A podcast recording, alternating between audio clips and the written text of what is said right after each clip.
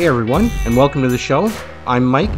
And I'm Marty. And this is Two Guys, a League, and Some Guests. Let's get it started.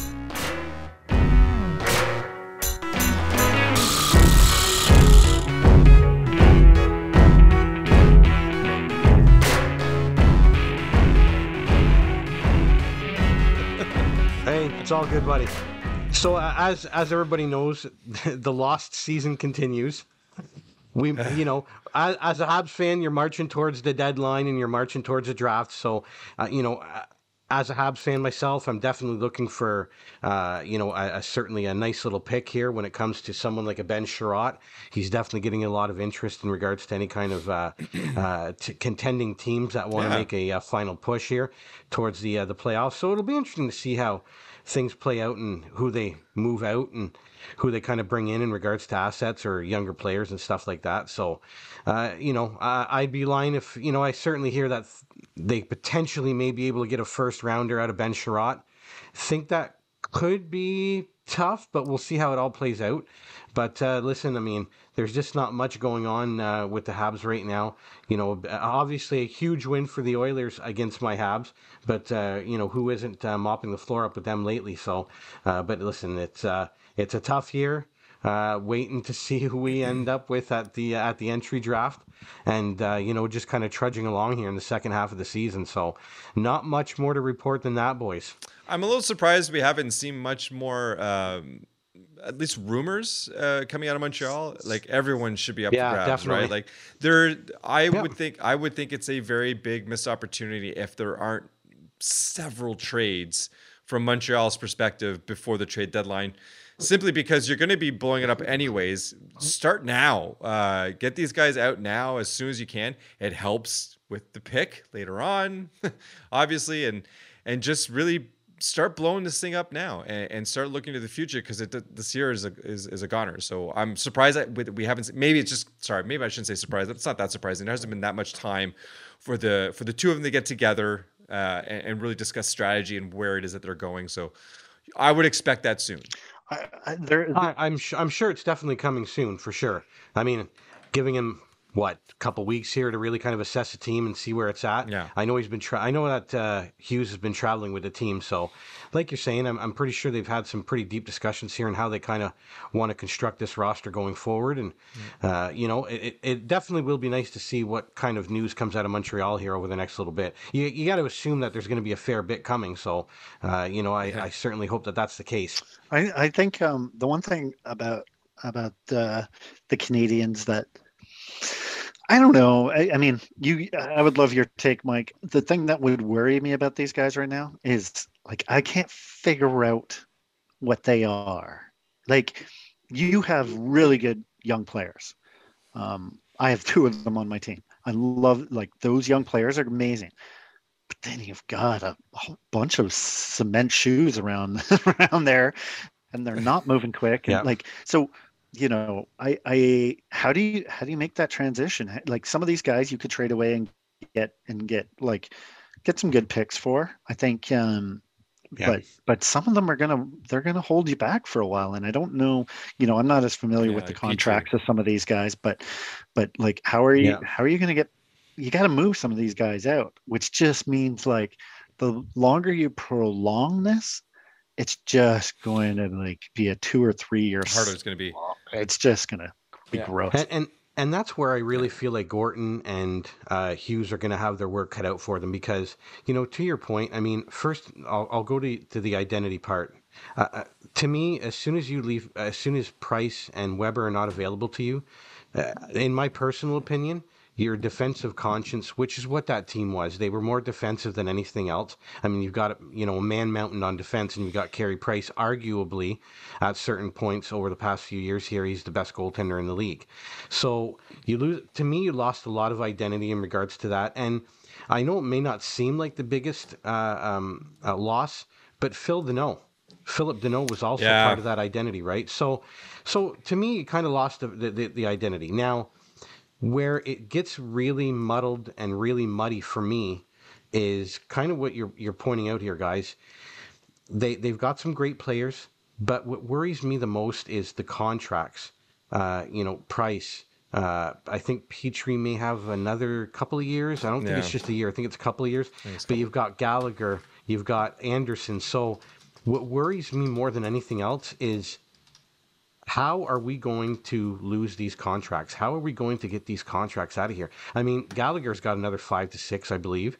Anderson, Josh Anderson's got easily another 5 to 6. And if I'm not mistaken, it might be more. So, I mean, you got a case where there's a lot of money here. And I just, like, who are you going to trade Gallagher to? Who are you trading Price to?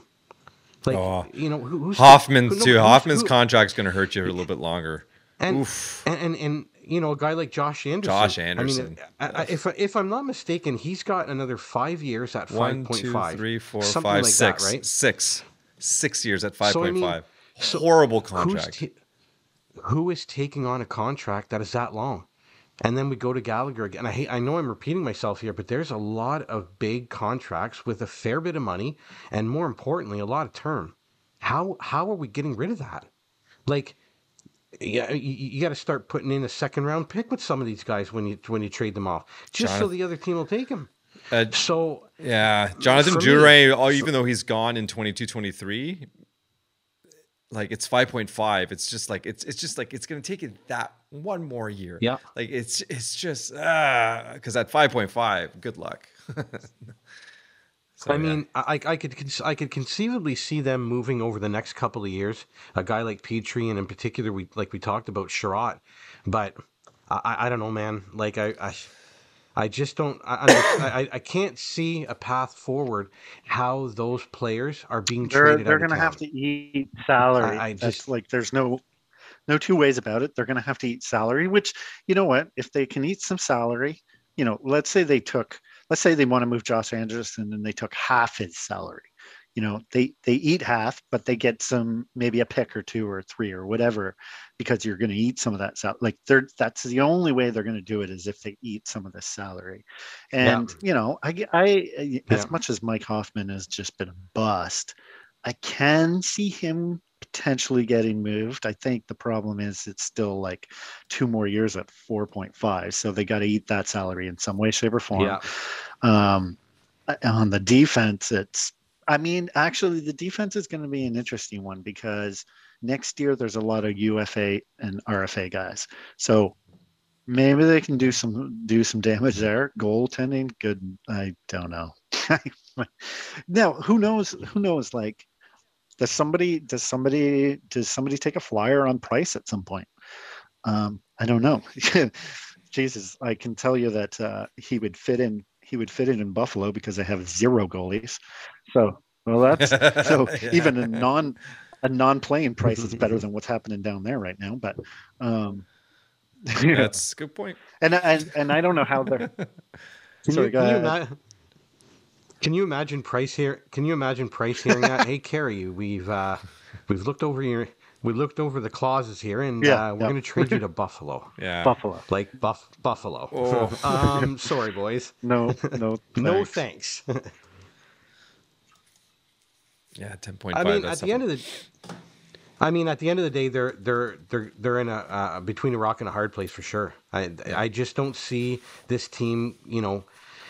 You start looking, 3, 4, 5 years out here before the mess kind of gets, the mess clears itself a little bit. Because if you're not getting rid of these contracts, we're still sitting here 3, 4 years from now talking about Gallagher as a hab. Well, see, that's the good thing about what this team has done with this management now. Like, they've gone out and they got people who are willing to move and shake and not just sort of repeat the same old. They're aware that you need to restart and blow it up, which means some years of potentially losing. It is what it is, and hopefully that's the direction they go into, and not just continue down this path status quo where there's no identity. You guys just basically hope that Price is good and Weber comes back, and you hope, and that's no weight. You never know though. They win the if they win that Shane Wright lottery, then who knows?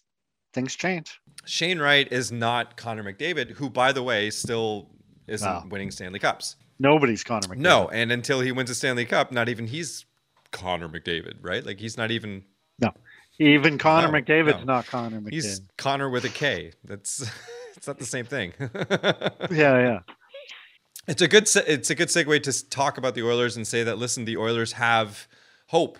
And it's what we talked about in the last episode. And that hope is doing them some good right now, because they were there. That's all they had left.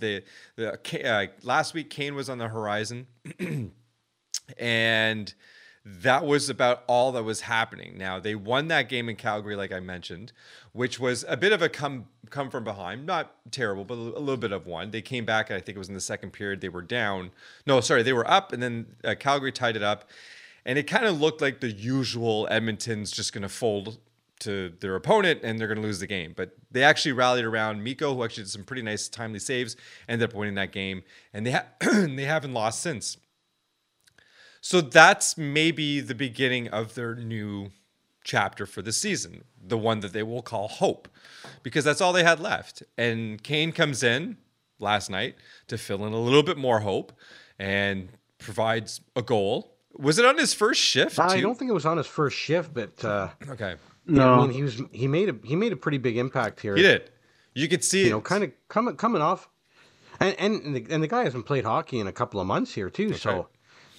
So, I mean, my feelings, Marty, about this guy. And Scott, I know you're listening to the program when you're not on it. So, I mean, I'm not a fan of this guy whatsoever. Now, having said all of that, I mean, it certainly is allowing this team to, I think, set their lineup the way they want. I mean, I know you can probably speak to this a little bit more, Marty, being an Edmonton fan yourself, but I did notice the lineup card for Edmonton last game, and having McDavid, Draisaitl, and Nugent-Hopkins down the center ice, it had to feel pretty good, man. Yeah. I've I've seen impressive Edmonton lineups before. Like, it's fine. Like, this wasn't necessarily an area that needed too much improving on. And when you bring a guy like Evander Kane into the fold, it's going to affect all the way down. Now you guys look that much better. So it's great. It's absolutely great. And yes, they've gone. I don't know if I want to say a tear. But they've won, I think it's 4 in a row. 1, 2, 3, 4. 7-2, 3-2, 3-2, and 5-3. Like, they're scoring goals. They're keeping them out of the net as well. This is what you need to win games. You need to score goals and keep them out of the net. And they're doing exactly that. They look like the team did at the beginning of the season. So that's great. They need this to hold, though. Like, they need this to be, okay, this is a change. This isn't just a one-off and then all of a sudden have another 10-game losing streak. You can't do that anymore. This is it. Like, this is where you've turned the page and you're now going to be that successful team that we had hoped for at the beginning of the season and saw, and you went through this massive pile of crap in the middle, and it's a great story because you bookend it with championships, so that's great. But it's still too early to tell. Again, not addressing an issue by going and get Kane, but it makes what you're already really good at even better. So great. Maybe that will be what this team needs then. Well, you know what, I'm convinced. So 3 things. Number 1, when I heard that Kane had signed with them, all I could imagine was, and I don't think this would ever happen because I don't think he's this type of guy, but I imagined Connor McDavid going up to him and giving him the speech. Like, here's the deal. You're here to play fucking hockey at your best and none of that other shit. Like, I don't know if McDavid's that guy in the dressing room. I would love, but if you want to own this team, you need to go up to him, Kane, and go, this is your chance. Yeah. This is your NHL career here, because if you don't do it here, it's not happening. So that was number 1. I just don't know if McDavid's that kind of guy, and I don't know who on the team would be that kind of person.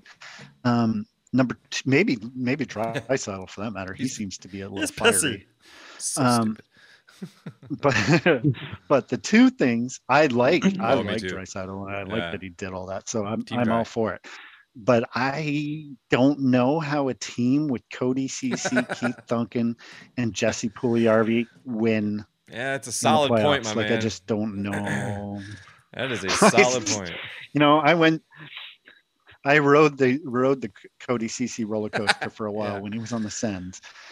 And I tried to pretend like he was a good player, and then I was like, nope, now he's gone. He's a terrible player. Duncan Keith is like, he's got cement shoes. And I don't know, I've never been a Jesse Puljujärvi fan. Somebody tried to trade me him this week, and I was like, I can't do it. No, I can't handle this. But I don't know. I don't know what your take is. Why is Hyman on the third line? Like, I don't know. That's been one big thing I've talked about a lot, is that Dave Tippett doesn't really do a good job with this lineup, and he's the constant shuffling of the lines the entire season long has been part of the issue, and it game in and game out, it doesn't get any better. Hyman should not. Sorry, did you say he was on the third line? Yeah, he. I mean, obviously, he comes in and he's coming back from an injury and all of that kind of stuff. So, but he's been shuffled. Like, but for them to win, he has to be on. Yeah. But he's gonna have to be up on that top. Like, he's gotta have. Like, Fogel should not be ahead of him. So I think you need. I think you need that moved up and yeah. I had suggested something along the same lines for Alex Burakovsky in Colorado too. He's another player that would benefit more from stability rather than constantly being juggled through the lineups with other top six players. Find some chemistry. He's very, very talented. Hyman is always there when you need him. That's why you take a player like that and you throw him around your team. Some coaches, I believe, feel like you need that kind of player so that you can be successful down the road. Colorado's a different breed. I think they're successful without shuffling Burakovsky all around. I think they would benefit more from having him kind of cement down an area, but they've had a lot of injuries, so that's a bit of a tougher to prove at this point. But with Edmonton, and specifically with Hyman, keep him with McDavid all the time. What the two can bring out of each other doesn't happen in 1, 2, or 4 games together. It happens in a season. They'll go through some shit together, and they'll be that much better. It's not necessarily for this year. It's for next year. How much better this team could be if Hyman and McDavid had some serious chemistry going. Then you've got Draisaitl with the Nuge, or figure out someone else. Like, you can now have Kane, I suppose, and that's the chemistry for them.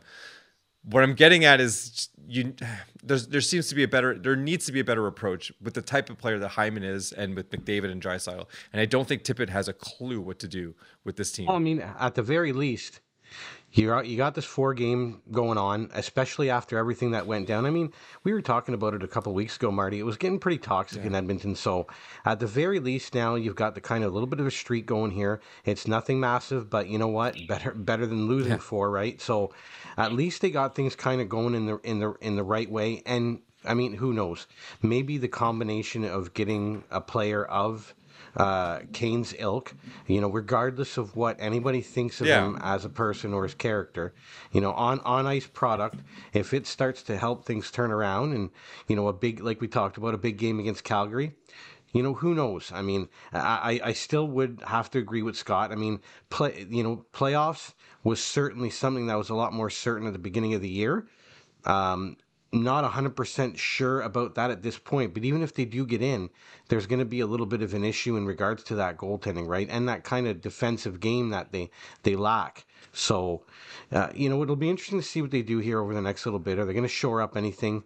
I know that they're trying to do some things in regards to the goaltending issue, but can they maybe get another defenseman in there? Who knows? We'll see what happens here over the next little bit with Edmonton, but at least things have turned around in regards to them producing some wins. Scotty, are you still there? Yeah, I'm here. I just can't hear Marty. Okay. No, and neither can I, so I think Marty's the only one that maybe either. Yeah. Hey, we're good now. Yeah. Hey. Oh, Marty. Okie dokie. Hey, he's back. Marty said, I just noticed something. I just noticed that I had muted the microphone because I don't know if you saw me. It was coming off, so I had to tighten it up, and I didn't want to make all kinds of noise. I just forgot to turn it back on because I'm an AV tech. So, yeah. Marty, you're a beauty and a beast. So I'm going to be on the list. Yes. Oh, again. I feel like I was already. Yeah, Tom put me on the list once. There you go. I'm doing pretty good. I'm not in the NHL, but somehow I'm on these damn lists. All right. Who wants to go first? I'll go first, boys. Mike, I'll start her off. So listen, we're only going with each one beauty and one beast this week because we're three of us, so we didn't want to completely bore the listener. So here we go. Beauty for me this week will be Seth Jarvis. So I kind of wanted to go off the board a little bit, not necessarily a guy that's coming at you with these huge stats or point per games or anything like that. So, you're looking at a guy, he's 5'10", 175 pounds. He's 19 years old. So we were talking about youth in the league here, boys. Here it is, staring us in the face. He's got 32 games played, 8 goals, 16 assists for 18 points. He's only playing about 14 minutes, but he's making the most of his opportunities at a +7. He's been all over the lineup a little bit throughout the year. Did not start the year with Carolina, but has certainly made the most of the opportunities he's been given. He's currently playing first line with Aho right now. I can't remember who else is on that line with them. I actually, oddly enough, I think it was Jordan Martinook that I saw today on one of the websites. But I seriously doubt that will stay for any long-term solution. But this kid is definitely somebody that you want to keep an eye on, especially us with our future stars in our league. It's definitely somebody that may be of interest there. Any daily fantasy as well, guys, right now, he's definitely a good pickup. I picked him up myself here over the past week. So if you're looking to add a little bit of offense to your lineup, you definitely want to take a look at Seth Jarvis here over the next little while. The guy has definitely gotten the trust of Brind'Amour Moore as well, as he's playing on the second power play unit too. So a little bit of a bonus there for hopefully some extra production. And there you are. Seth Jarvis is my beauty for the week. Any comments on that, boys? Or beauty. Done. No. Moving on. I'm definitely. I agree with everything you said there. I think as a guy, in a rebuild, I'm always looking at these guys. I've got a really good sense of the teenagers in the league. I don't know anything about the 30-year-olds, but the teenagers in the league I've got covered. Weird sentence. It really is, but I 100% agree with you. Can you I will be. That'll be in the trailer. Just that line. Oh goodness! Nice. Well, listen. Moving on with my beast for the week. I think we can all agree that Jordan Binnington fits the bill. We talked at length here about Husso and about St. Louis and their goaltending, so I won't bore anybody here other than, listen, Binnington is going to have a fight, an uphill battle here with Husso. St. Louis is definitely in a situation where it's not like they're going to let games go here. So if at the end of the day here over the next, let's say a nice little handful of 5 to 10 games, 5 to 7 games, if Binnington doesn't get this thing turned around here, they definitely will turn to Husso. And I could definitely... again, if he's playing that bad, I could see them running with Ville Husso in the playoffs as well. So this is a guy who, he's got a big contract. I don't know if he's feeling the pressure of it or what the case may be, but, the one goalie's playing great in front of the system that they have out there, and Binnington just isn't able to make it happen right now. So, as we said, he's definitely going to get some leash here to find his footing. But he better find it pretty quick here because St. Louis isn't exactly in a situation where they can give up games here either. That's the scary thing about, I guess, St. Louis too, is that at any given point, Jordan could decide, all right, I'm going to start playing better. Now you've got this great problem where you've got two goalies hot as anything in the league going in the right direction, going into the playoffs. So it's why I feel pretty good about that Stanley Cup favorites. Maybe not, again, favorites, but yeah, Jordan Binnington, I do feel ultimately he figures this out, and I do ultimately feel it ends up being a 50-50 split, and Jordan ends up going into the playoffs. I think that's what ends up happening. Not a bad situation for St. Louis again. So, but you're right. Right now, deserving of the title. Scotty, did you want to go next, or do I'm I can. You're good. I am. I got a 2-pack of goalies here. The two first pack. One, nice. A 2-pack. The first one was Casey DeSmith, the beauty play one of the saves of the year. The one he did the other night against Detroit, just absolutely robbed Dylan Larkin. Like, you don't get a bigger net.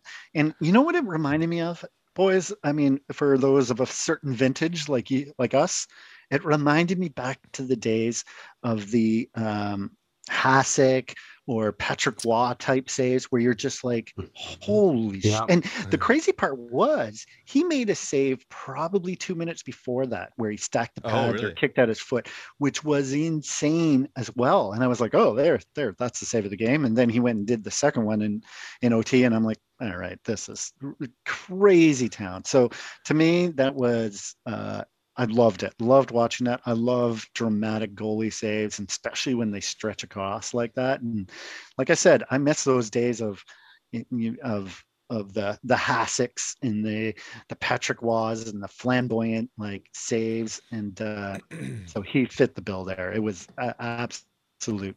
And the fans went nuts on it. And you see something like that in a full stand. You see the crowd go wild. I was looking at it, and my watching him spread across the crease like that made my groin hurt, but I recovered. There it is. There's another soundbite right there. I recovered, boys. I recovered really well. But yeah, Casey DeSmith is definitely my beauty for this week. That's beauty. And then moving on to the beast, that Aaron Dell hit on Batherson. You know what bothers me most about this? So here's the thing. If Batherson runs Aaron Dell, people will go bananas. Aaron Dell was out of the crease. He was behind the goal line, and he just Batherson could have run him if he really wanted. Yep. We don't, that's not in the league anymore. You don't do that, but probably for a really good reason. But you cannot, if you want to be protected when you're out of the net, you can't go and do crap like that. And I know, Mike, you have a good take on this, but I was actually really surprised. He got the 3-game suspension. I saw somebody brought up that whole sort of the suspension should be similar to the injury that people get because he's out long term.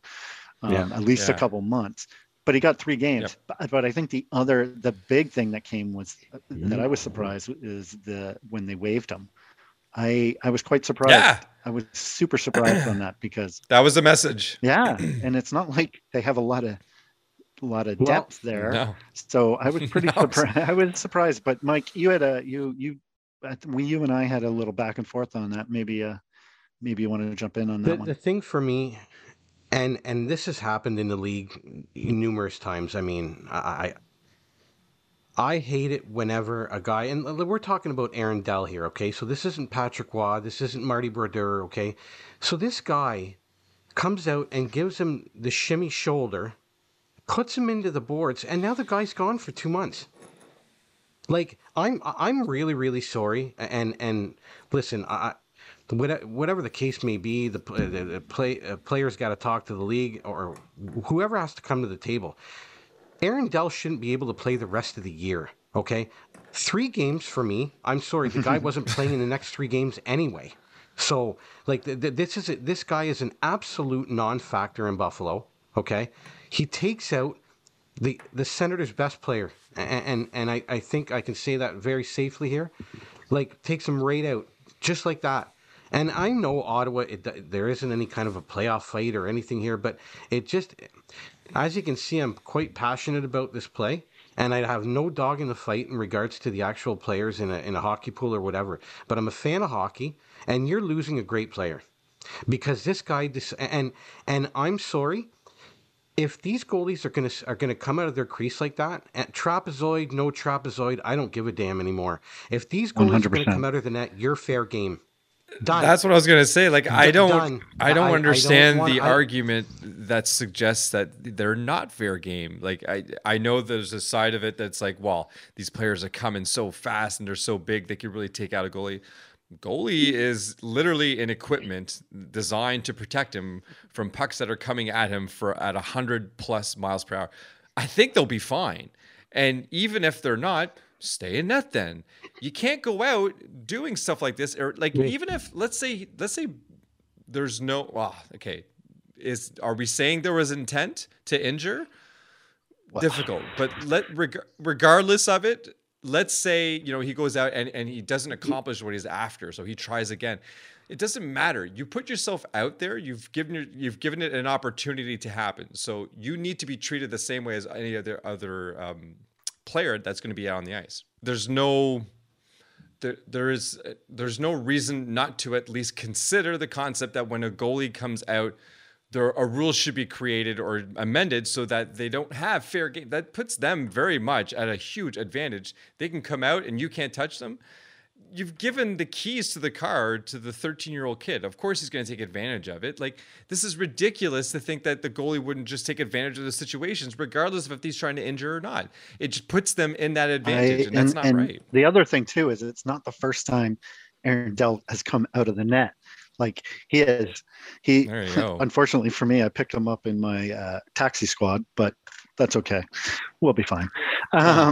But I'm going to wave him too.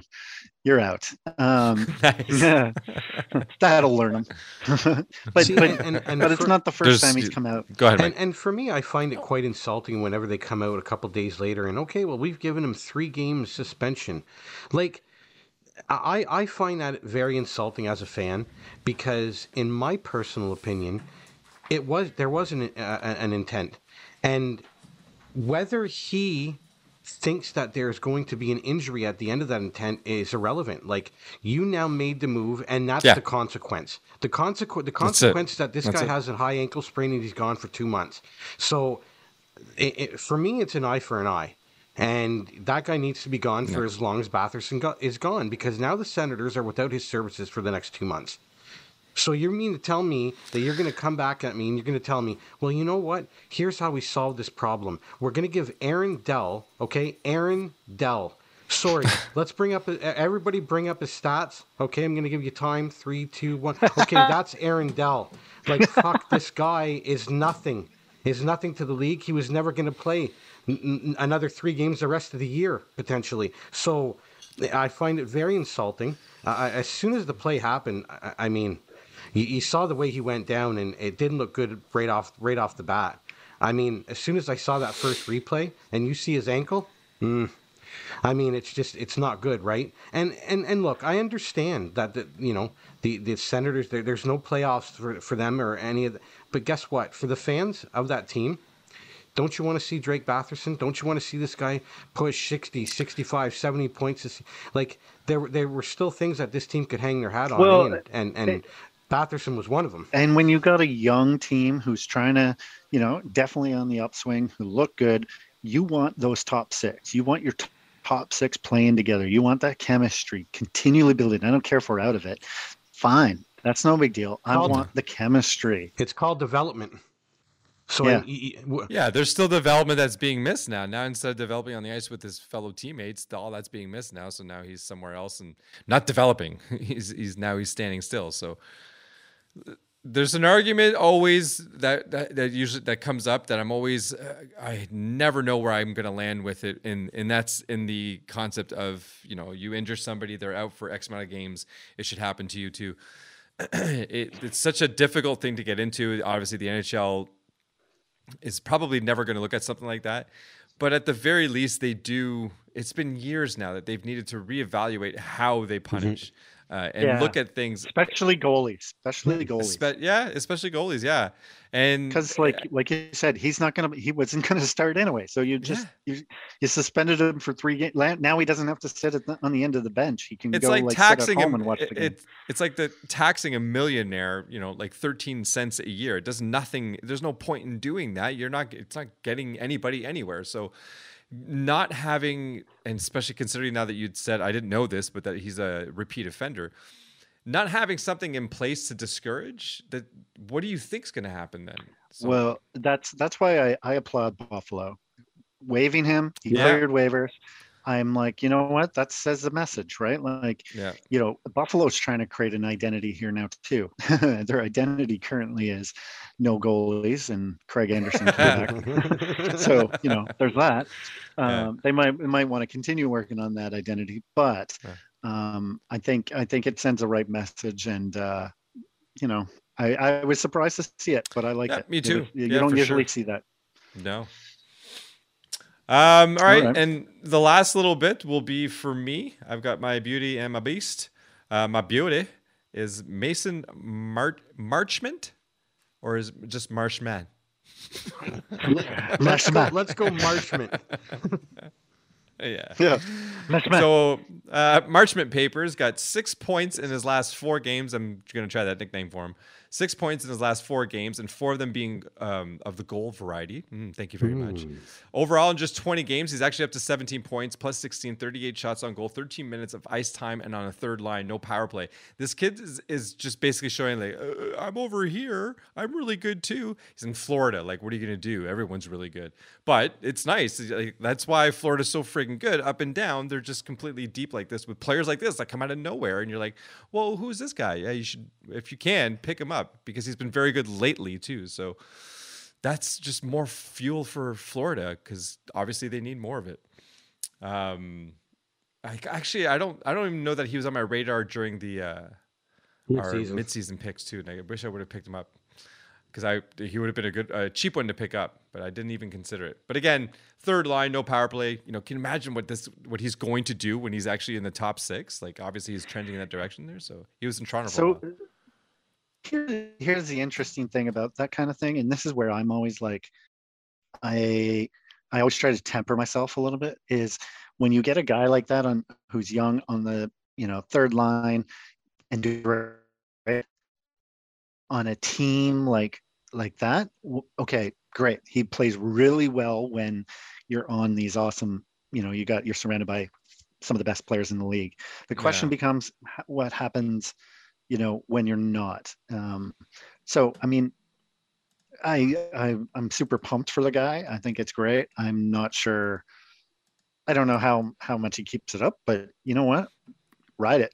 Yeah. Is it real? That is the biggest question, right? Like, is it real, or is it just sort of a one-off, and, you know, he's going to fizzle out? You'd never really know, because he's only got 2 other seasons under his belt. One of them with Toronto, where he only played 4 games, or 3, or whatever it was. And then, you know, last season, Florida, now this season. So he's played 20 games. He's got 17. Part of it seems like he can do it with anyone. But again, like you're saying, like, Florida's such a deep team. He's playing with some skilled players. So if you take that away, do his numbers reflect that? So that'd be difficult. But it's like you said, ride him. He's a good guy to go for. Someone you should not be riding right now, technically, is Alex Pietrangelo. He is horrible. The thing about him is, like, I know there's more to this game. I should say he's horrible. He's not horrible. He's obviously very good. But I wasn't really a big fan of him being named to Canada's team. Right out of the gate, he was the top. He was in one of the first 3 listed, right? It was him, Crosby, and Nathan, I believe. Was that not the 3? Am I wrong about that? Hello. Yeah, I'm not actually sure, but I'm. Okay. You know what? You have a face that makes me believe it. So there you go. For listeners out there, I've got a face that makes you believe it. That's good. I'm gonna get a shirt that says that. So Pietrangelo got 5 games. In his last 5 games, he got 0 points. He's a -4 on roughly 24 minutes played. That's a lot of hockey. In Vegas, there's quite a few players I was thinking about putting on here. I thought about putting Stone. He's got a lot more injuries than anything else, though, because he's still over a point. But Stone actually hasn't had a point in 4 games either. And then there's Marchessault, who's another one who's got 0 in 4 games. Stevenson sort of fallen off after being, like, basically one of their quiet leaders for a while. The team as a whole, I don't know. Something's going on with them. It's a bit weird because at the end we all believe that that Vegas is a playoff team. They're going to be fine. They're going to play really well. They're just right now, their main players are kind of struggling a little bit. But that is a good thing about Vegas. They've got a lot of people who can step up and play a little bit better. Stevenson used to be one of those. He probably still is, but just lately he hasn't been. So maybe Riley needs to pick up some slack. Last night there were some names I didn't even recognize. So, you know, good for them and good for Vegas. But still, Pietrangelo is someone that you can't, if you're going to play 24 minutes a game, you're one of the reasons why you're supposed to be feared. So going 0-for-4 or 0-for-5, 0 in 5 games, sorry, that's going to hurt your team, and it's reflecting in some losses. So it is what it is. So yeah, we're down one. We lost Mike for the end of the show. Not sure what happened. I guess he was just he didn't like that I picked Pietrangelo. He didn't like what I had to say. Maybe yeah. Well, no, I think it's the other way. Maybe he just got angry. Maybe he was just like, I can't handle this. No, he's too beastie. Maybe he's scared of beastie. He's too beastie. He's too beastie. But one final note. You made me think about this. At some point, we're going to have to talk about this, but this Canadian men's Olympic team is like the weirdest beer league hockey team I've ever seen. It's like you've got like these teenagers playing with these old guys, and you're like, what the hell is this? We don't have a shot. It's going to be fun to watch. It's going to be interesting to watch. Good for Russia. Congratulations on the gold. Oh, Jesus. Enjoy. Yeah, it's best. It's first place to second place now. That's all it is. Oh, Russia's gold. This is not fair at all. But silly. Maybe that'll be the next show. Oh, did I just get a text from Mike? Sorry, boys. Trying to log back in. Oh, all right. Well, this is gonna be a good one to edit. I got a lot of stuff to do. I got my work cut out for me. Yeah. Try to stitch those rants together. It's been a couple. I fell asleep at one point. No, that's not true. Oh, goodness. All right. Well, I mean, I'll let Mike know. I think I need to do one last check to see where everybody's at in the league right now. Oh yeah, that's a good call actually. I think you're looking good there, Marty.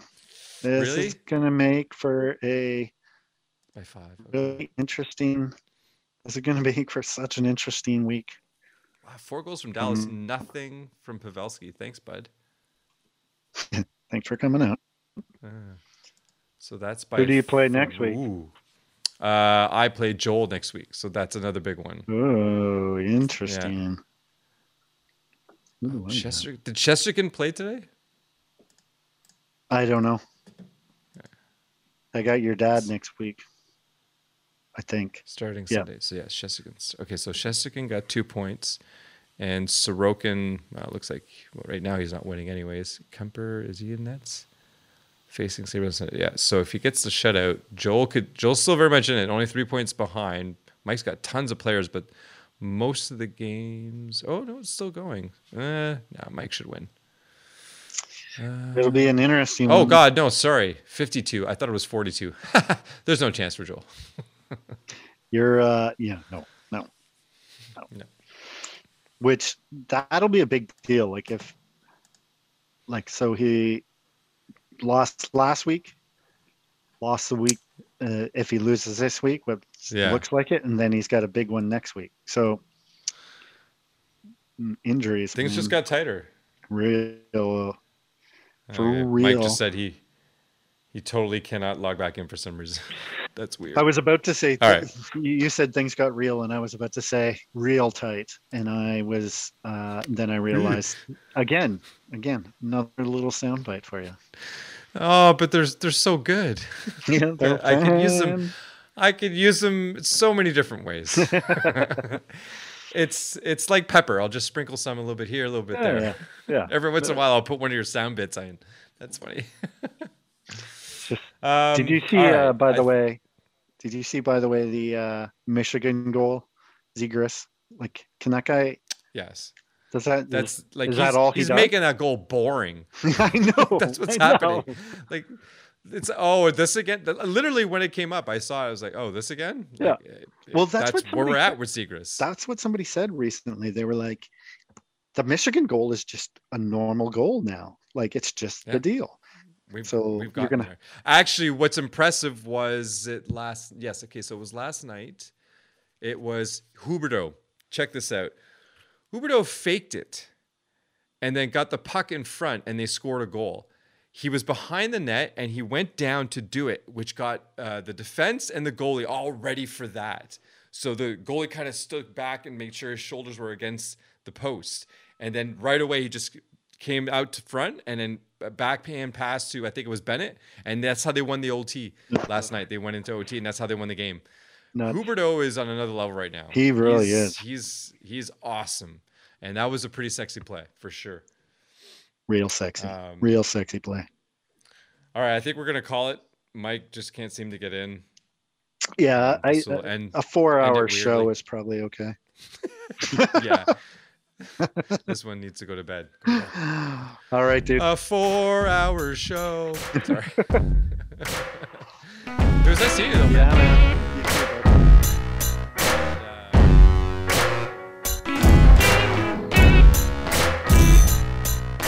Thanks to everyone out there for listening. If you're interested in reaching out to us, you can email us at 2guysaleagueandssomeguests@gmail.com. You can find our latest episodes at anchor.fm/2galag, or you can follow us on Twitter, where you can find all of our info. Our handle is @2galag, that's the number 2, followed by GALAG. Don't forget to like, follow, and share. Thanks for listening, and until next time.